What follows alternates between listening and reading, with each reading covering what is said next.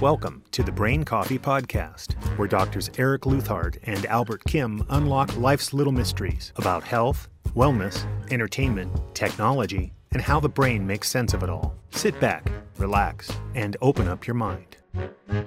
Well, David, thanks for joining us at uh, Brain Coffee. I Yeah, it- thank you very much, Yeah, it's usually yeah. just the two of us, just kind of you know yammering away. But again, it's a real pleasure to basically have you here, given your busy schedule and, and all the research that you do. So thanks very much. Yeah, That's thank great. you. It's such a nice local place. It's awesome. No, Well, definitely, it's a you great know, place. the kolaches. Don't forget to get a kolache. They're, they're, they're quite good. They're filling. Yeah, right. So what do we? Uh, no, please. Yeah, go. yeah. You know, you're obviously a expert. You know, really one of the world-renowned experts in Alzheimer's. At the highest level, could you give the briefest summary of kind of you know where you think we are today when we think about Alzheimer's? Yeah, the lay of the land. I think Yeah. that would be that would Yeah, be yeah. Yeah, I, I think there's been sort of a revolution in our understanding about Alzheimer's in the last 20 years, especially the last 10. Mm-hmm. Um, we used to think of it as when people began to develop memory loss and, mm-hmm. and other changes mm-hmm. that that was the disease. Mm-hmm. And of course, that is those are the manifestations of the disease. Mm-hmm. But it turns out, I think the biggest uh, thing, which is really important for developing treatments, is that the disease starts in the brain about 20 years before the symptoms start. Wow. And because of that, I mean that that is, and we can now detect those changes as they're occurring mm-hmm. with different tests.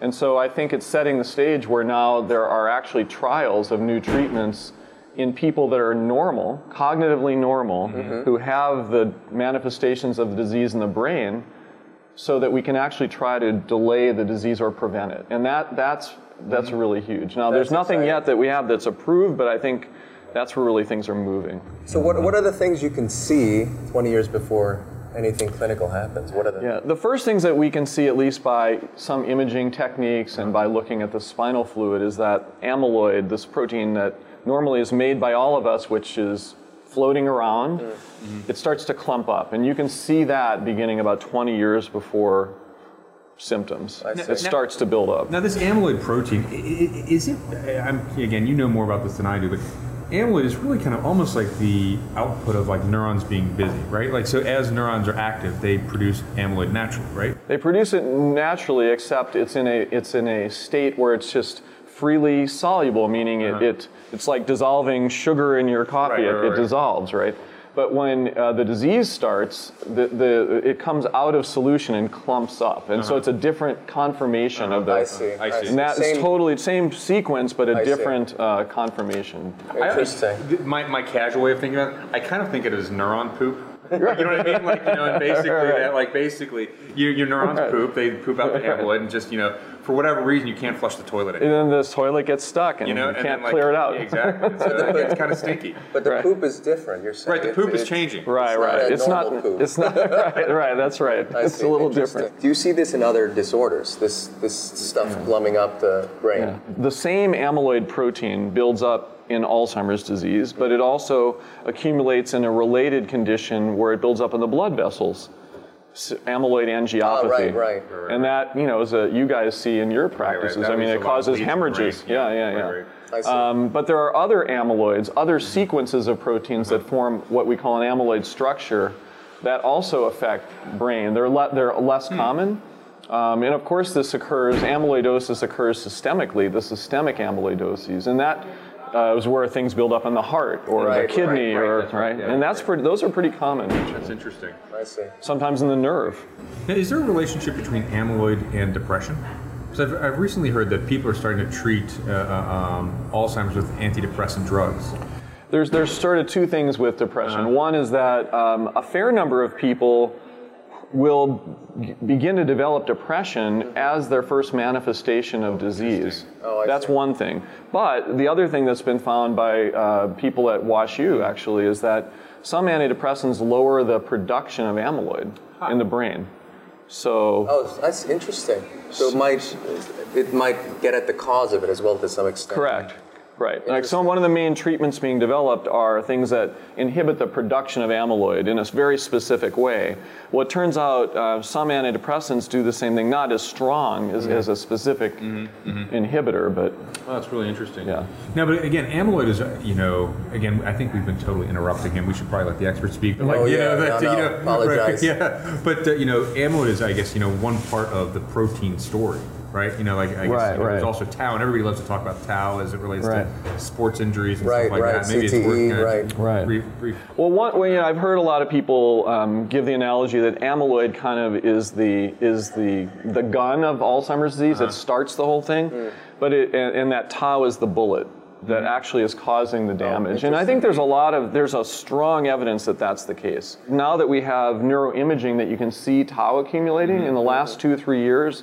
We've been able to see that as wherever tau is building up the poop of the brain, another kind of poop, wherever tau is accumulating, that's where the symptoms are. Uh-huh. So if, you, if it starts in the part of the brain that controls memory, you get memory loss. As it, as it spreads to other areas that affect language, then you get language abnormalities. It's really, really compelling. Wow. Um, and the brain shrinks in the areas that tau accumulates. So it really is the damaging molecule of the disease. I see. It's the most. Dis- but what, what, what's the relationship between the, the the beta amyloid and the tau? Then how do they how do they communicate with each other? So, so there's two things. One is that we know from lots of studies that amyloid causes the tau pathology to get a lot worse. It drives it. What we don't know is how it does that. Hmm. I so a see. lot of researchers are now trying to figure out how is amyloid interacting with tau. I see. So Maybe even a bigger blue sky, you know, question is, is let's say that we can, you know, kind of reduce beta amyloid, and um, let's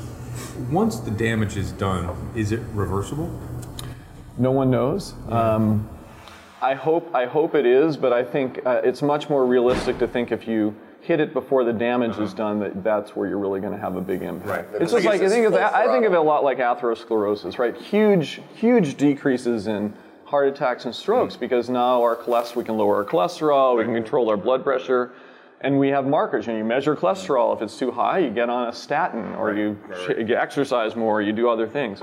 Same thing, I think, will be for this. I, I don't think you know, we're going to probably have to diagnose it before you're symptomatic and start getting on the treatments that, you know, prevent the buildup from getting worse. I see. I guess my, this is just my sci-fi mind going into overdrive. is that uh, uh, you know, there's these uh, researchers uh, again in the, the brain-computer interface space making like what are called hippocampal chips. Have you heard about these things? No, no, no, I haven't heard this. So uh, at U- USC, they now have a replacement for a mouse hippocampus, where basically, quite literally, you put you put this you know chip, you put the wires in, they, they remove a portion of the hippocampus, and they Uh-huh. put wires on one side and wires on the other side, and they have the, the signals go through the hip, this chip, Right. and then basically it allows it allows for restoration of memories for that. Oh, uh, wow. Wow. that uh, uh, mouse. Oh, that's It's this guy, uh, um, Ted Berger, and uh, um, he really does some amazing. That's a cool idea because you'd think, you know, higher order processing is not through the hippocampus. That that's just it's just a conduit to That's allow right. things that like memory to happen. That's right, things. yeah, yeah. So if you could replace that conduit, Yeah, so um, so there is, and they have these mouse demonstrations that it's possible. So that's why I was, you know, kind of just That's interesting. But it, the hippocampus is one of the uh, parts of the brain earliest affected. One of the earliest affected. It's, de- it's one of the Alzheimer's, or- earlier affected areas, but one of the things I always like to, wh- when I see patients who Mm-hmm. have are developing Alzheimer's disease, memory is not the only thing affected. So it- Right. Mm-hmm. it is certainly prominent early, but it's not the only thing. Even early on, you almost always see executive dysfunction. So trouble with uh, it would be like multitasking I see. issues. And but but yeah, no, it is certainly a prominent early early finding. I see.